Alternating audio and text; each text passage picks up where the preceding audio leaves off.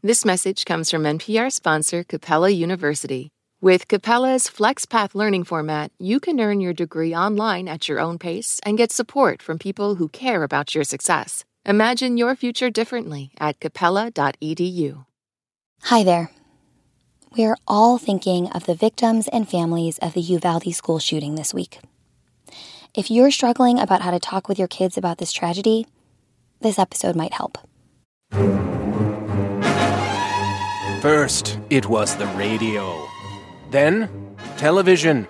And now, the internet. Bringing news of the outside world into our homes. Wait, Cory, Cory, what is this? That was pretty good, right? Is this? I thought this was Life Kit. That was my podcast. Announcer voice. I'm doing an old newsreel. Oh, okay, great. Well, well we're talking was, about news in our homes, right? Oh, yes, yes, yes. Okay, right. So we are. So, yes, we are all taking in news all the time, this crazy twenty-four hour news cycle.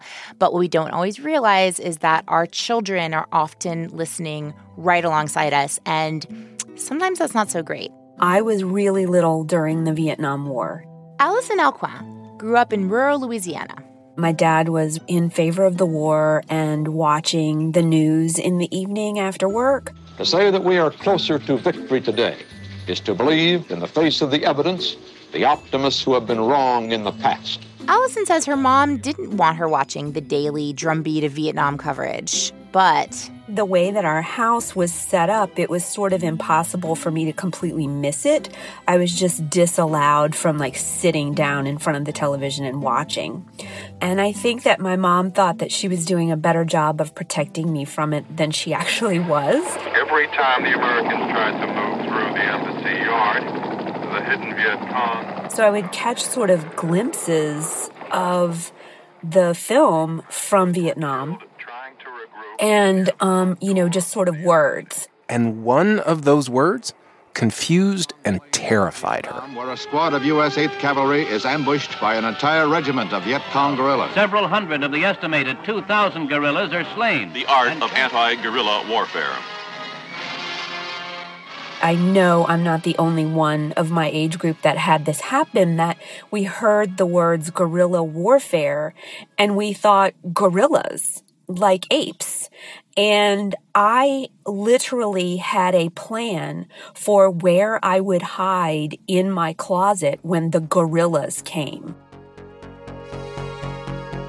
I'm Anya Kamenetz, an N P R reporter and the mother of two girls. I'm Cory Turner, an N P R reporter and the father of two boys.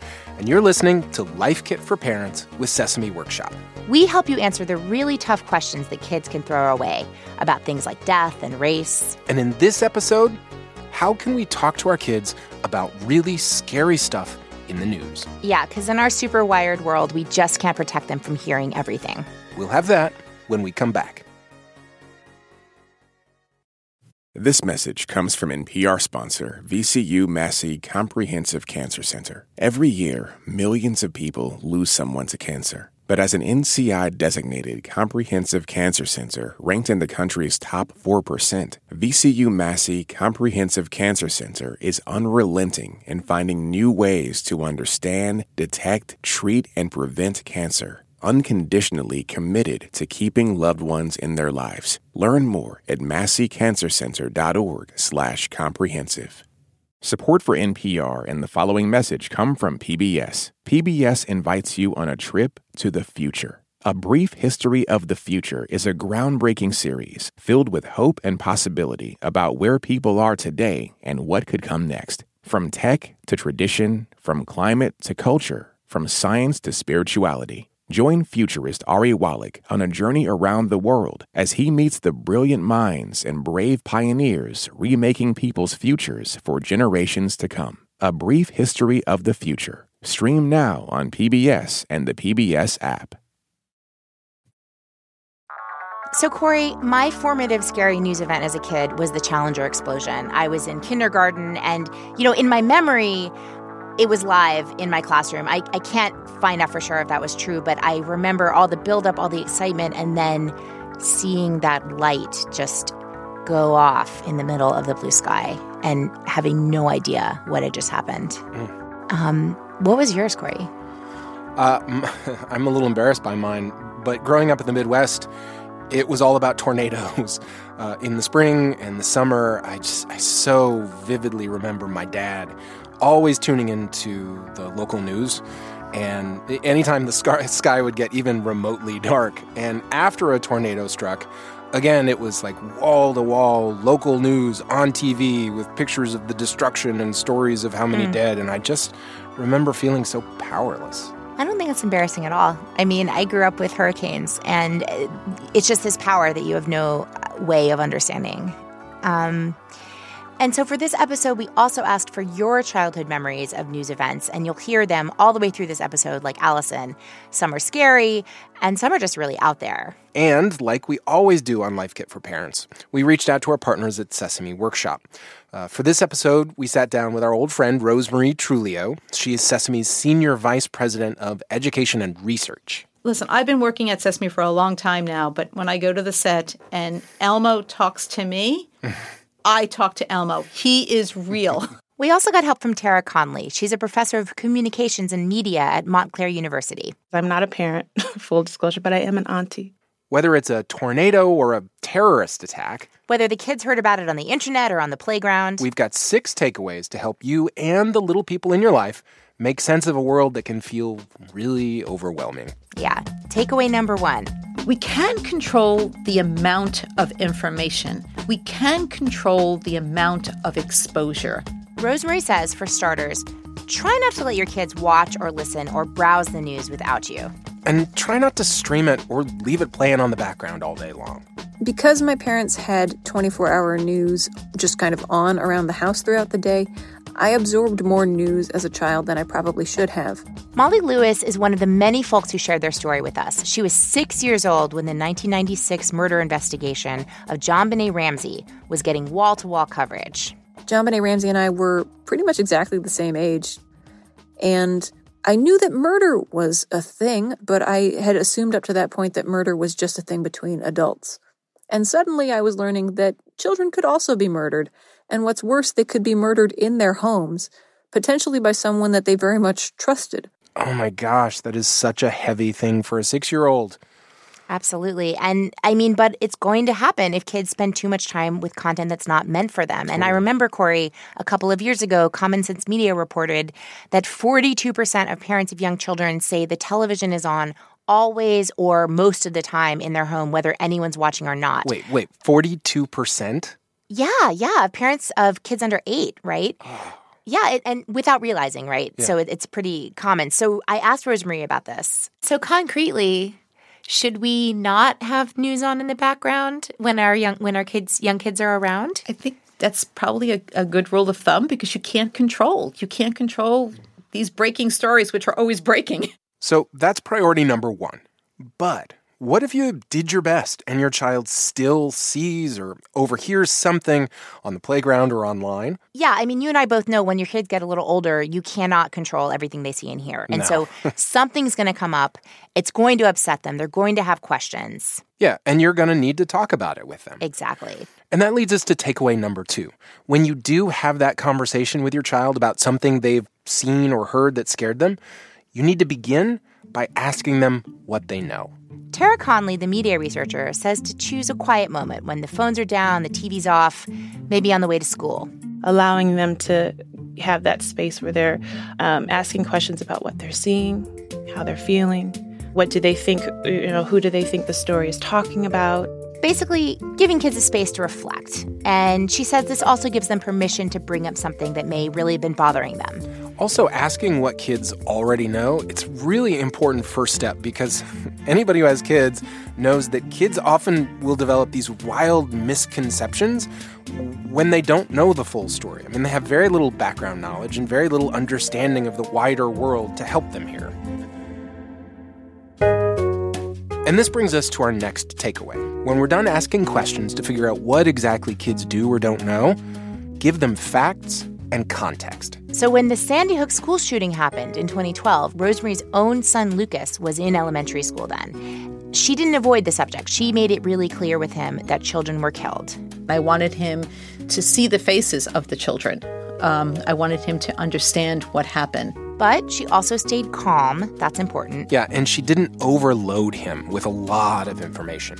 Does he need to see all the gory details? Um, no. Does he need to know of every event that's happening? Absolutely not. Now, as you hear all this, you need to keep one thing in mind. Different kids are going to ask different questions, and they're also going to need really different things from us. That's exactly what I heard from Evan Nierman. He's uh, an old acquaintance of mine, actually, who moved to Parkland, Florida a few years ago, and he lives there with his son and his daughter.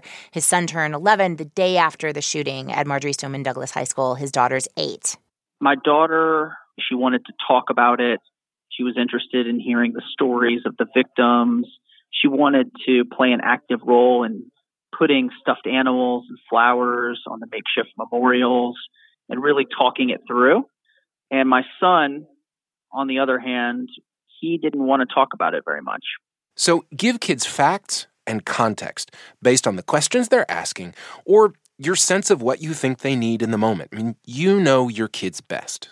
Tara Conley, the media researcher, mm-hmm. she thinks this is all really helpful for kids. Make sure they understand that the media can't talk about everything.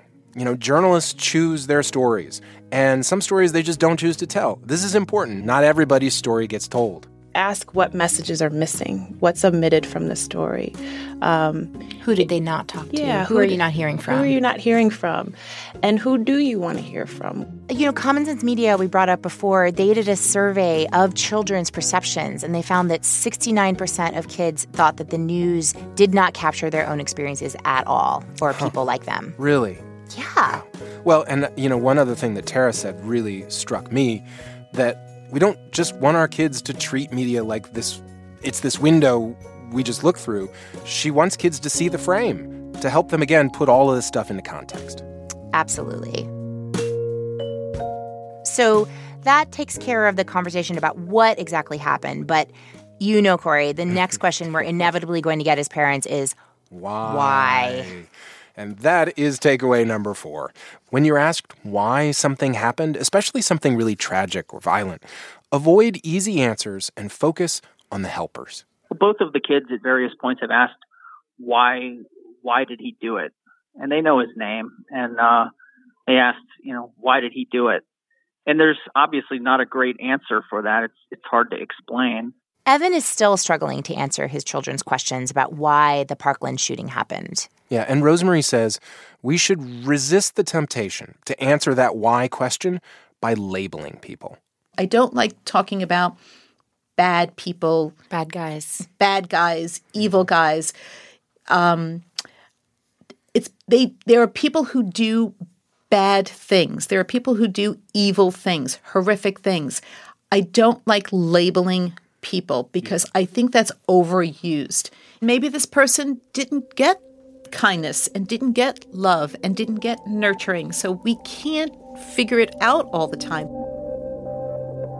That's basically what Evan and his wife settled on, telling the kids the shooter was someone who wasn't well and needed help. But he says, it doesn't explain it completely. Uh, I mean, let's be real. Nothing can truly explain away something so awful. And sometimes we don't have the answers to all of these whys. And it's really important for parents to say, I don't know why. I don't know why this person chose to go into a church or a school and to shoot people. I don't know why. I want to sit with this for a second, Cory. I mean, it's a really good point. It's something we talked about in the death episode. You know, grown-ups, we would love to, but we don't always have to have all the answers. And oftentimes that's when we get in trouble with our kids, is when yeah. we pretend to have answers that just aren't good. Um, right. But Rosemary does have a strategy here. She says no matter how dark things get, we as parents do have the ability to highlight the good. Yeah, this is the famous advice that Mister Rogers said his mother gave him. When something scary is happening, look for the helpers. You will always find people who are helping. Yeah, Rosemary did this when she was talking to her son about Sandy Hook. The shooting happened on a Friday, and she says she kept Lucas away from the T V all weekend. We didn't turn on the T V until President Obama spoke. Because while nothing can fill the space of a lost child or loved one, all of us can extend a hand to those in need. And there was a memorial service. So once mm. again, we focused on the positive, how people were gathering and taking care of each other. Tara agrees with this, especially when it's an event where young people are being targeted, like a school shooting or police killing. She thinks it's empowering. Our natural instinct is to um, find those that are the antagonists in that story. But who are the ones around us that are actually helping us get through this? Who are the ones that, um, you know, save the lives of young people at that, at that moment? That's where we should focus. And there's even evidence that talking about helpers with kids really does make a difference in how they see their world. After the Columbine school shooting in nineteen ninety-nine, Sesame did a study of children's perceptions of the world through their drawings. There was a lot of uh, preoccupation of death. They would have uh, rest in tombstones, rest in peace kind of drawings. They would have guns and knives and dead people. But after the September eleventh attacks, just two years later, Rosemary says media coverage was different. I think the news flipped it a little bit and talked a little bit more about the country is strong, the country's coming together, we are united, we are going to get through this. And she says that this made a real difference for kids. After nine eleven, when we did the same study, they talked about heroes. They mm-hmm. talked about helpers. You could see this also in the drawings that the children made, police officers, firefighters, American flags. And this shift gets us directly to our next takeaway. Yeah, number five, help kids process what's going on by encouraging them to tell their own version of the story. Children often try to make sense of what they see and hear in creative ways, through art, through play. They're on YouTube. They tell their own stories. They're crafting their own um, music, which I used to do a lot when I was a kid as well. I didn't have YouTube, but I did have a tape recorder, and I would mm-hmm. go upstairs and, you know, sing and be a pretend D J. But all of that to say that, you know, the, the notion of play is part of reconstructing their own stories and their own, and, and just allowing for that to happen. So we've got a pretty crazy example of this. Yeah, it was nineteen ninety-five, and Natalie Van Balen and her friend Joel, who lived in Connecticut at the time, were in second grade. He'd come over to my house after school for play dates and would always want to enact the O J Simpson trial.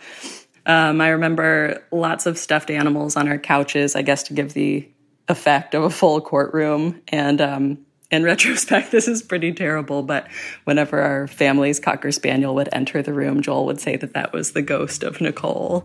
Wow. I guess that's kids' imaginations for you. Yeah, and as wild as it sounds, Tara says this is a core human adaptation. It also helps us make sense of the world around us, it's particularly when we're bombarded with information. We adults do this too, in a way. I mean, instead of physically acting something out or drawing a picture, we might retell news stories in conversation at the dinner table. Yeah, or we retweet, or we comment, or post memes, yeah. Kids need to understand that media is constructed. Well, what does that mean? Well, you can now construct your stories. You could do a video. You can make a news story. So Tara tells her students that if something they learn in their class, say about racism or sexism, something in the news upsets them. And I tell them, I say, you know, hold that. Because at the end of the semester, you're going to create something and remember what you're feeling right now. Remember that jolt. Remember that question. And I want you to come back to it at the end of the semester. And I want you to make something from that. So our jobs are right in the middle of the news, Anya. But even from that position, I find the most upsetting thing about reading or watching the news is, like I said in my original story about the tornadoes, it just makes me feel powerless. Yeah, and I mean, adults feel that way. Children feel even more powerless. That's just the nature of being a child sometimes. So we can encourage kids to respond creatively. Or, our final takeaway, when there's something happening in the world that you're struggling to talk to your child about, don't just talk about it. Take action. So at the beginning of this episode, we heard from Allison Aucoin about her memories and fears about the Vietnam War, stuff she just half overheard. And Allison is now a mom, and she takes a pretty different approach with her daughter. She just talks to her up front about everything in the news. Like, you know, the Newtown version of gorilla versus gorilla. Allison adopted her daughter on her own from Ethiopia, and they now live in New Orleans. Um, my name is Adelawit Aucoin. And Adelawit is spelled E D E L A W I T. Right now, Adelawit is eleven. She was seven years old when Michael Brown was killed by police in Ferguson, Missouri. I just didn't know what to think. Like, it was just, it was so scary for um, a lot of different people's lives. It was scary for my life. And I think when I process stuff, I just think about, oh my God, could this happen to me? So she says then and in the years since then, whenever something like that is happening, she and her mom follow a series of steps. She always tells me about something, and I always have time to process it. And then she says what I can do to help myself, to protect myself. And she always has it in that order, and then we go and protest, like a day later. And I was like talking to her about that, and she just said she never noticed that she did that. Tara, the media researcher, says, in talking with our children, we also have to show them how we're helping too. And asking them, you know, what do you, how do you see yourself as a helper in these situations? In other words, don't just look for the helpers, be the helpers. So for your family, that might mean going to a peaceful rally or protest like the Aucoins do, or raising money together for a cause. Or writing an elected official. Or if it's a natural disaster, Rosemary says, taking action might mean involving your child in practical planning. As a family, we need to be prepared and need to put that emergency preparedness kit together. So at home to be practicing fire drills. Um, so include your kid in, in these preparations. Include your child in the preparations. That is key. Okay, so now it's time for a quick recap. First takeaway, keep things on a need-to-know basis. Don't leave the T V on. Hmm, maybe I will turn off N P R more often. It's hard, Cory. I know. It goes against all my instincts.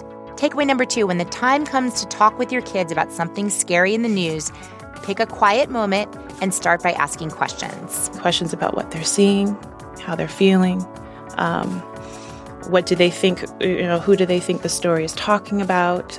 Takeaway number three, give kids facts and context. Takeaway number four, when you're asked, why do bad things happen? Well, especially when people are doing the bad things, avoid easy answers and labels and focus on the helpers. Talk about how there's good in the world. There's good in your community. There are people who care about you. There are people who keep you safe. Our takeaway number five is encourage kids to tell their own version of a story. Kids need to understand that media is constructed. Well, what does that mean? Well, you can now construct your stories. You could do a video. You can make a new story. And finally, takeaway number six, when you're struggling to talk about something that's happening, don't just talk about it. Find a way to take action with your kids. Special thanks to Kenneth J. Doka, Robin Goodman, and Robin Gerwich. Dave Anderson at the Child Mind Institute, Caroline Knorr at Common Sense Media, Tara Powell, Joy Osofsky, and of course, Rosemary Truglio and Lizzie Fishman, and all of our friends at Sesame Workshop. For more Life Kit, check out our other episodes. We've got ones about homeschooling your kids, one with Sesame Street's Grover, that's just for kids. You can find them at npr.org slash lifekit. And if you love Life Kit and want more, subscribe to our newsletter at npr.org slash lifekit newsletter. If you got a good tip, leave us a voicemail at two zero two, two one six, nine eight two three or email us a voice memo at lifekit at npr dot org. And here, as always, is a completely random tip. This time from N P R's J C Howard.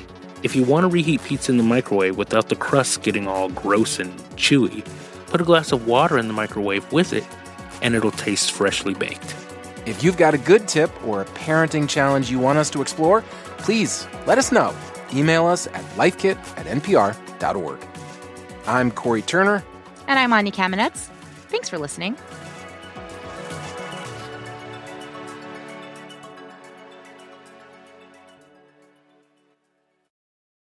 This message comes from N P R sponsor Stearns and Foster. Every Stearns and Foster mattress is handcrafted for irresistible comfort, with indulgent memory foam and ultra-conforming IntelliCoils for your most comfortable sleep. Learn more at stearns and foster dot com.